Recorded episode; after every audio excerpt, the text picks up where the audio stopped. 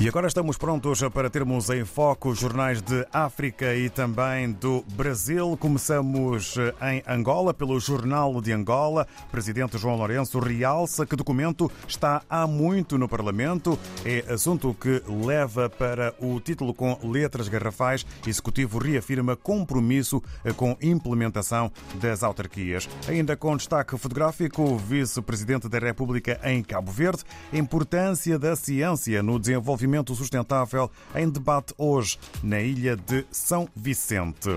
Em Moçambique, o jornal O País apresenta fotografia com aglomerado de pessoas. O título é Disparos, Feridos e Agitação na Marcha da Renamo.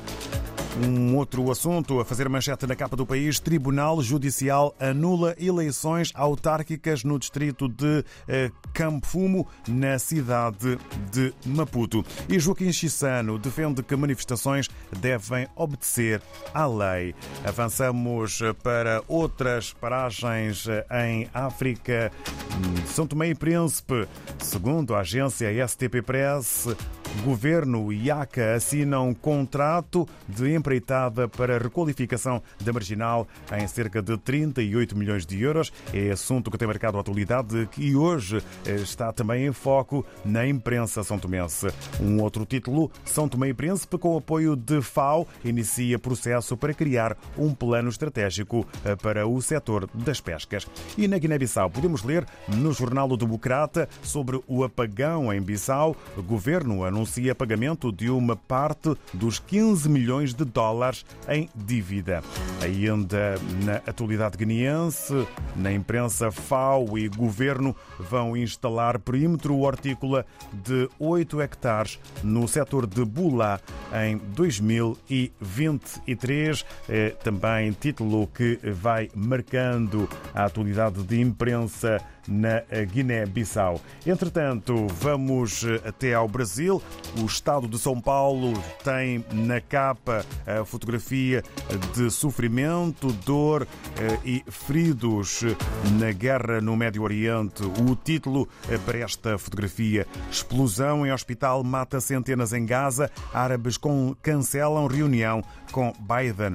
Acusado pelo Hamas de atacar doentes, Israel atribui massacre a de, míssil de outro grupo radical islâmico. Americano chega hoje à região. É subtítulo para a capa do Estado de São Paulo, que sobre o 8 de janeiro apresenta o título Relatório Final de CPMI pede indiciamento de Bolsonaro e mais 60.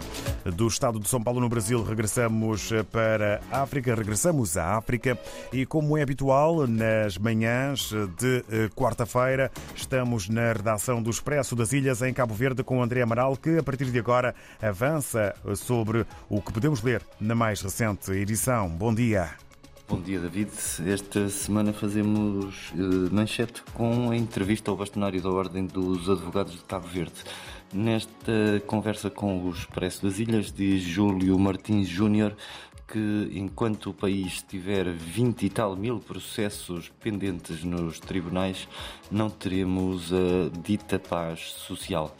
Também em destaque na edição desta semana a reportagem sobre a luta contra o HIV na adolescência.